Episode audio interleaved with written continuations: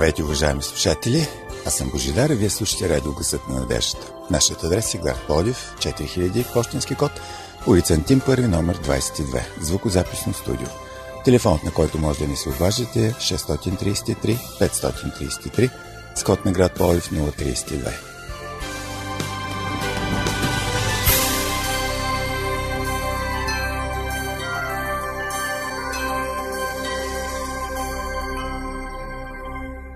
Днес нашата радиопрограма е под заглавие Пътят на Христоподобната любов. Ще ви бъде представен от моята колежка Радостина.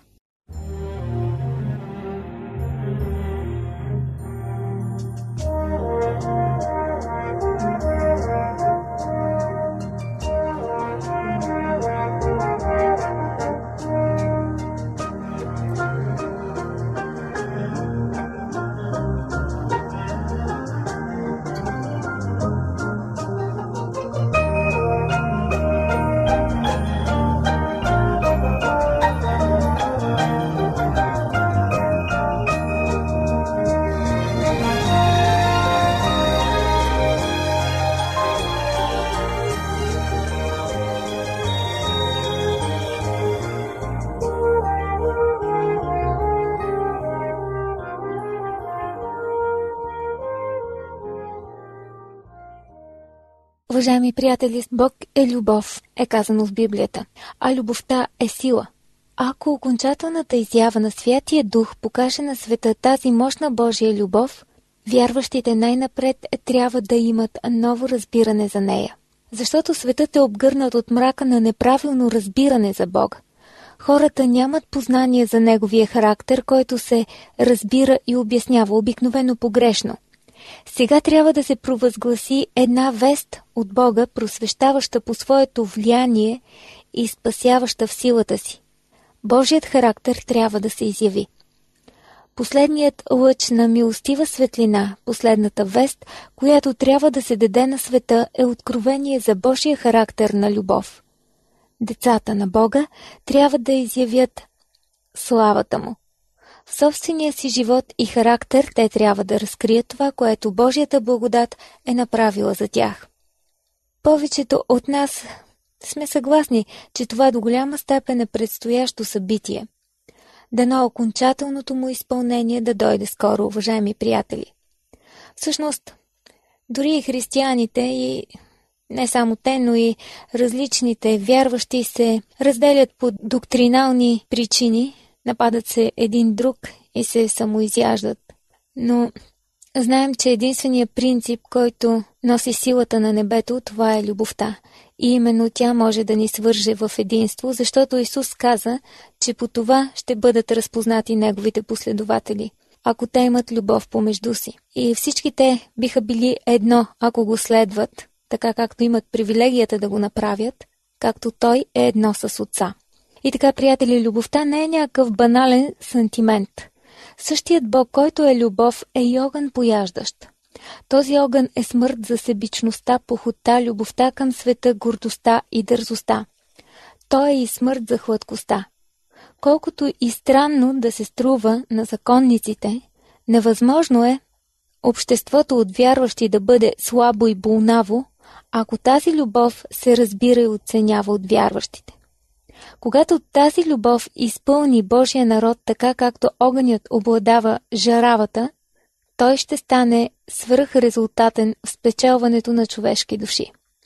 Всяка отделна църква ще представлява това, което Христос би бил за обществото, ако беше в тяло, тук на земята. Очистена от огъня на унищожаващата греха любов, Църквата ще се представя в предаване на Христовата сила за спасяването на изгубените. Святия Дух ще извърши делото си в човешките сърца. Това ще стане, защото частите от тялото ще приемат Христовият ум. Сърцето започва да бие по-бързо, когато четем един цитат от известната в християнските среди книга Великата борба. Ще се извършват чудеса, болните ще бъдат излекувани и знамения и чудеса ще следват вярващите. Лъчи светлина проникват навсякъде. Истината се вижда в своята яснота и искрените Божии чеда прекъсват връзките, които са ги държали. Голямо множество се обявява на Божия страна. Какво биха могли да бъдат тези лъчи светлина, ако не Божията любов, представена от вярващите? Представете си радостта, която ще потече като река, когато чистото Господно благовестие се представи ясно, в слава и сила. Колко много човешки сърца, които сега са в мрак, ще се срещнат с Христос и ще открият в Него купнежа на душата си. Същевременно църквите могат лесно да правят впечатление на особен комфортен религиозен клуб, докато в същото време Бог заявява, че Неговата църква е молитвен дом за всички народи. Това включва грешниците, за които не сме мислили много. Господ говори за истинския си народ, все още обитаващ в Вавилон, като люде мои. Вавилон, знаете, това е религиозна система на мислене, която е свързана с объркващи ценности и с неправилна представа за Бог. Но човек е съден според светлината, която има и според искреността на желанието си да следва Бог до толкова, доколкото го познава и също така с готовността си да приема новата светлина. Така че Бог е дал едно обещание, че хора, които се намират в заблуда, но искрено търсят Бог, ще бъдат намерени от Него и ще бъдат призовани да излязат от своето объркване. Но те могат и да се окажат, че не са онези хубави хора, за които се надяваме да се присъединят към нашия клуб. Искаме ли лоши хора да излязат от Вавилон? В духовен смисъл употребявам термина Вавилон. И да се присъединят към нас.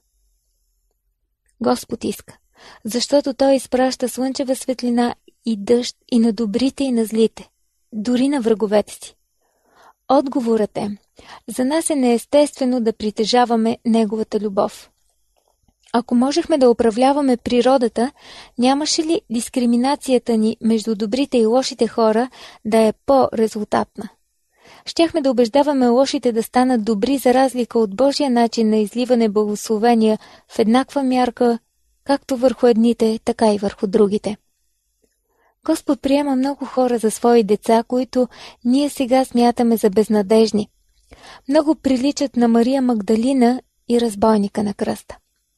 В мига, в който се опитаме да проявим избирателност в любовта си, губим връзка със Святия Дух – Както фарисеите и книжниците роптаеха, така и ние лесно започваме сякаш да се възмущаваме от това, че Христос приема грешниците.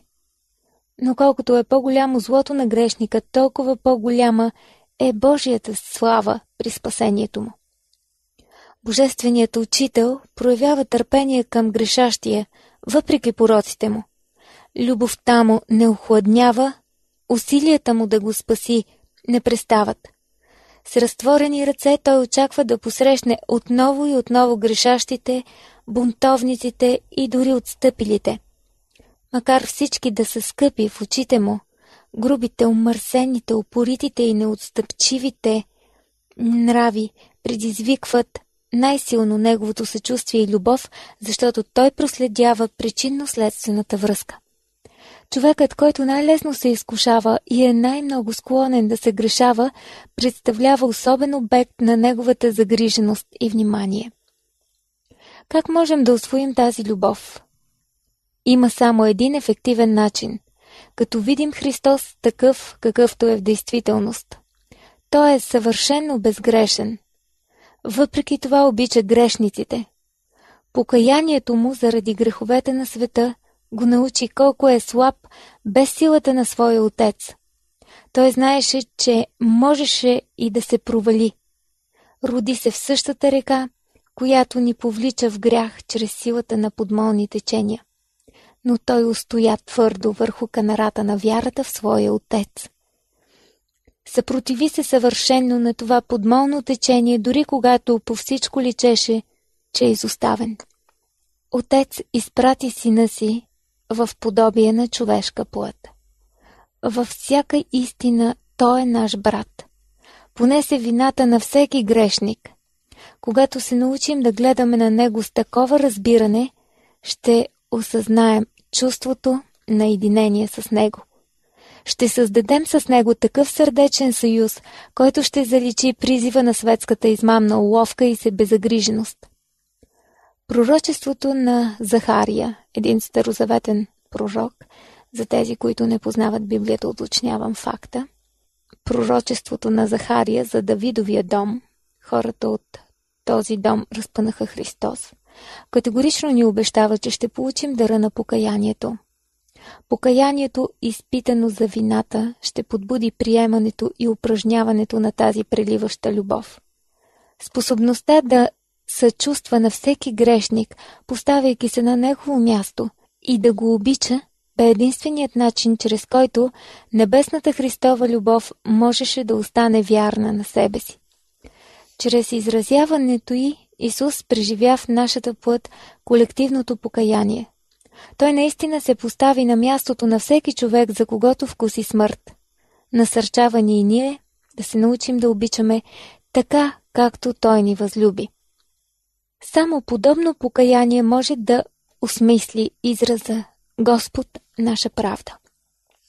Човек, който усеща, че по природа има минимално някаква собствена правда, ще почувства съвсем естествено, че е по-добър от някой друг. С това чувство Христос ще му е чужд. А при това положение логично и грешникът да му е чужд. Естествено, за човешкото естество е да се отвръщава от неподправената истина за Христовата праведност. Ние категорично негодуваме срещу смиреното покаяние да видим всичката си правда в Христос. Избягваме да се поставяме на мястото на алкохолика, наркомана, престъпника, проститутката, бунтовника, бродягата. Толкова лесно си казваме. Никога не бих могла да стигна до тук или не бих могъл да стигна до там. Докато чувстваме това, сме безпомощни да говорим ефективни, навременни думи като Исус. Любовта към хората изтива. Ограничена и егоистично направлявана, тя престава да бъде любовта Агапе. Достатъчно лошо би било да откажем да влезем в небесното царство, чрез непозволяване на Святия Дух да размрази студените ни сърца. Но наистина по-зле от това е да затворим на практика царството, така че съвременната Мария Магдалина или престъпникът от кръста да не могат да влязат там. Блажен би бил воденичният камък, който ще се окачи на врата на всеки необичащ светия. Блажено би било и удавянето му в морето, казва Исус, което е по-добро, отколкото да се изправи пред съда и да отговаря за резултати от цял живот, посветен на собственото аз. По-добре щеше да не е жив, отколкото ден след ден да съществува, лишен от любовта, която Христос изисква от децата си. Време е да разберем, че вината за греха на целия свят, възпрепятстващата му връжда против Бога, отчаянието му, бунтът му, всичко това е характерно за мен и за теб, ако отхвърлим Божията благодат. Но ако трябваше Христос да отдръпне от мен или теб своята благодат, щяхме да използваме всичкото зло, защото, както казва и Павел за себе си в Римляни 7 глава 18 стих, в мен, в сиреч, в плата ми, не живее доброто. Докато не оценим тази истина, не можем напълно да осъзнаем придадената правда на Христос. Ето защо покаянието, което Христос ни умолява да приемем, ни връща обратно към Голгота. Не е възможно да се покаем истински за по-малките грехове, без да сме се покаяли за основния грях, причина за всеки друг. Ето защо трябва да има изличаване на греха, заедно с прощението му. Небесният първосвещеник, Исус, няма да се занимава с беритба на плодове от лоши дървета. В деня на умилостивението той ще постави секирата си до корена или в противен случай ще остави дървото само. Повърхностното обръщане към вярата, успяло да мине за подходящо през изминалите векове, няма да ни ползва. Скритата идея в тази вест за Христовата праведност е, че сам по себе си не притежавам нито частица от тази правда и единствено когато успея да видя това, ще мога да различа Христовите дарове. да ти бъде според вярата, е мярката за възприятие. Чрез истинското покаяние приемаме дъра на смирената разкаяност и прощение за всеки грях, който евентуално сме способни да извършим, а не само за малкото грехове, които смятаме, че лично сме извършили. По този начин Христос сега може да придава и да вменява потенциална правда, отговаряща равностойно на собственото му съвършенство, простираща се над нашите способности. Но тя изобилства в мярка далеч по-голяма от потенциалната вина, която можем да осъзнаем за себе си заради греховете на целия свят. Като участва в божественото естество на самия Господ, каещият се се наслаждава в милостта. Той намира най-голямото си удоволствие в това да открива привидно безнадежден материал и да му помага да стане обект на Божията благодат. Кажете на бедните и безнадежда хора, заблудени и отклонили се, че не бива да се отчаиват, макар да са съгрешили и да не изграждат праведен характер. Бог се радва да ги възстанови, радва се да ги спаси. Той намира удоволствие да взима привидно безнадежден материал, хората, чрез които Сатана е действал, и да ги превръща в обект на своята благодат. Кажете им, че има изцеление и очистване за всяка душа. За тях има специално място на Господната трапеза. Скъпи приятели, вие слушате Световното адвентно радио Гъсът на надеждата. Телефонът ни е 032 633 533. Унези от вас, които желаят, могат да се свържат с нас чрез Фейсбук. Представете ни като Адвентно радио България, изписано на кирилица. Програмата ни продължава.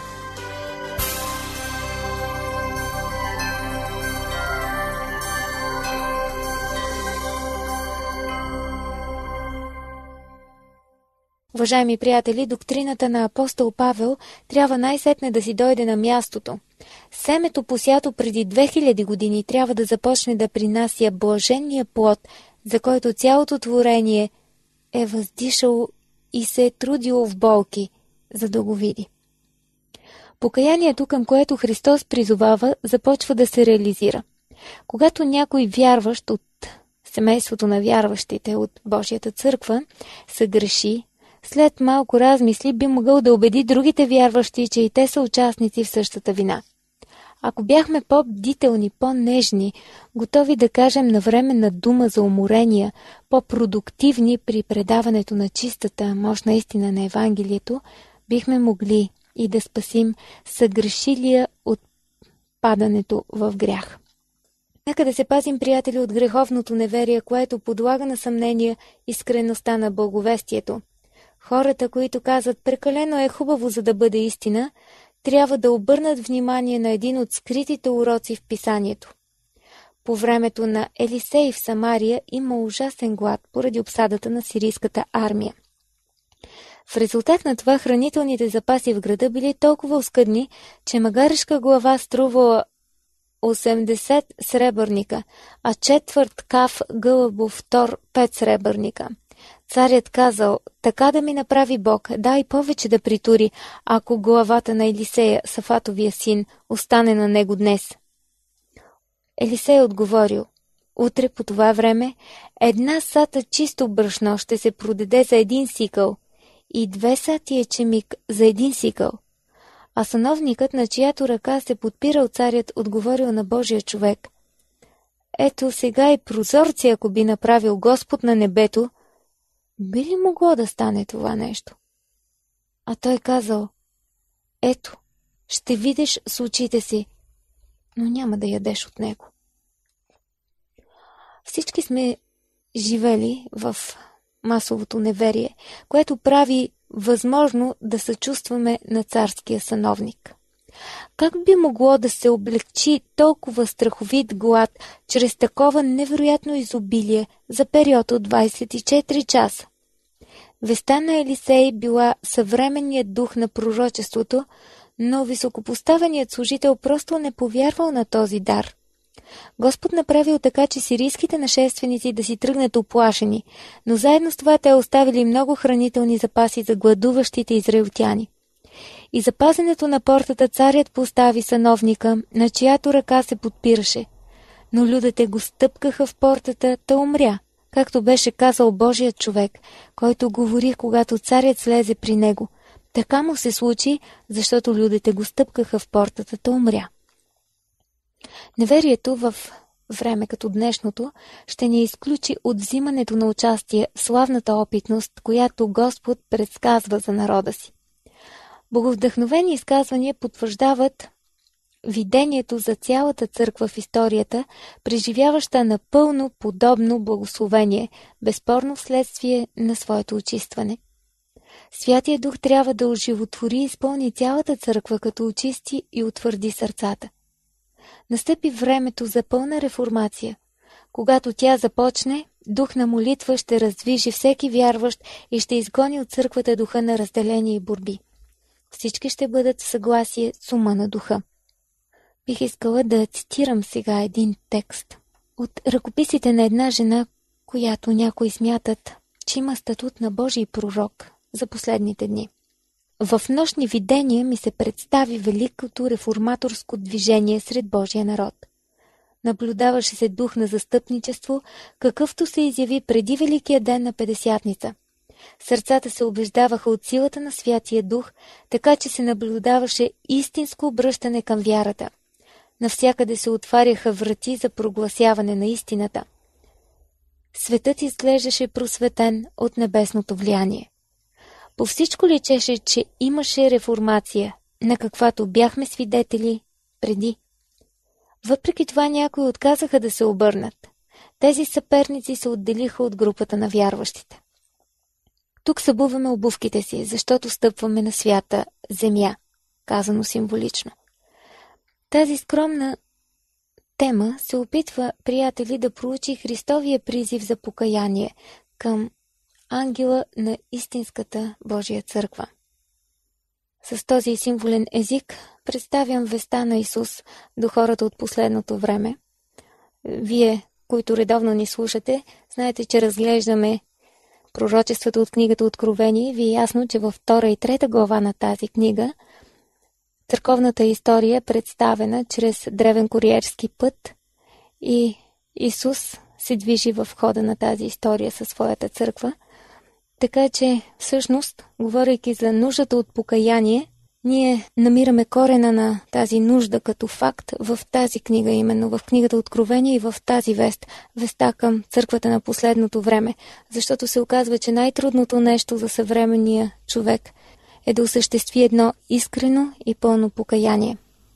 Скъпи приятели, вие сте на вълните на радио Гъсът на надеждата. Може да ни пишете на нашия имейл awr.bg.bg а също така и да ни слушате в интернет. Сайта ни е awr.org.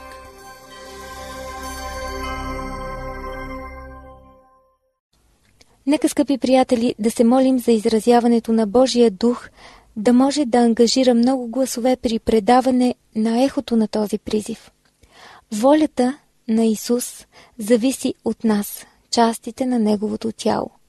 Нека всеки кротък човек да не подценява важността на своя индивидуален отговор. Вероятно всичко, от което Господ се нуждае, е да открие някъде някой човек, кръстен, възкресен, възнесен с Христос и споделящ неговата опитност на покаяние. Тогава скъпоценният квас на истината ще може да изпълни цялото тяло. На този коментар на Робърт Уиланд върху апелът на верния свидетел, бихме добавили от нас само Амин.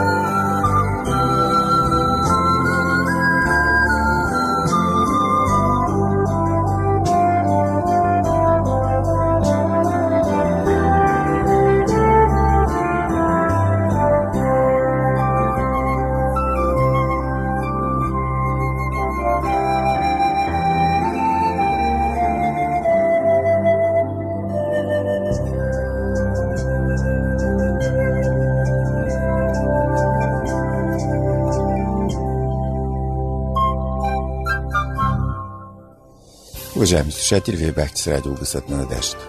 Припомням ви нашия адрес Плодив 4000, улица Антим 1, номер 22, звукозаписно студио. Слушайте нашите разнообразни програми всеки ден на същата частота. До чуване!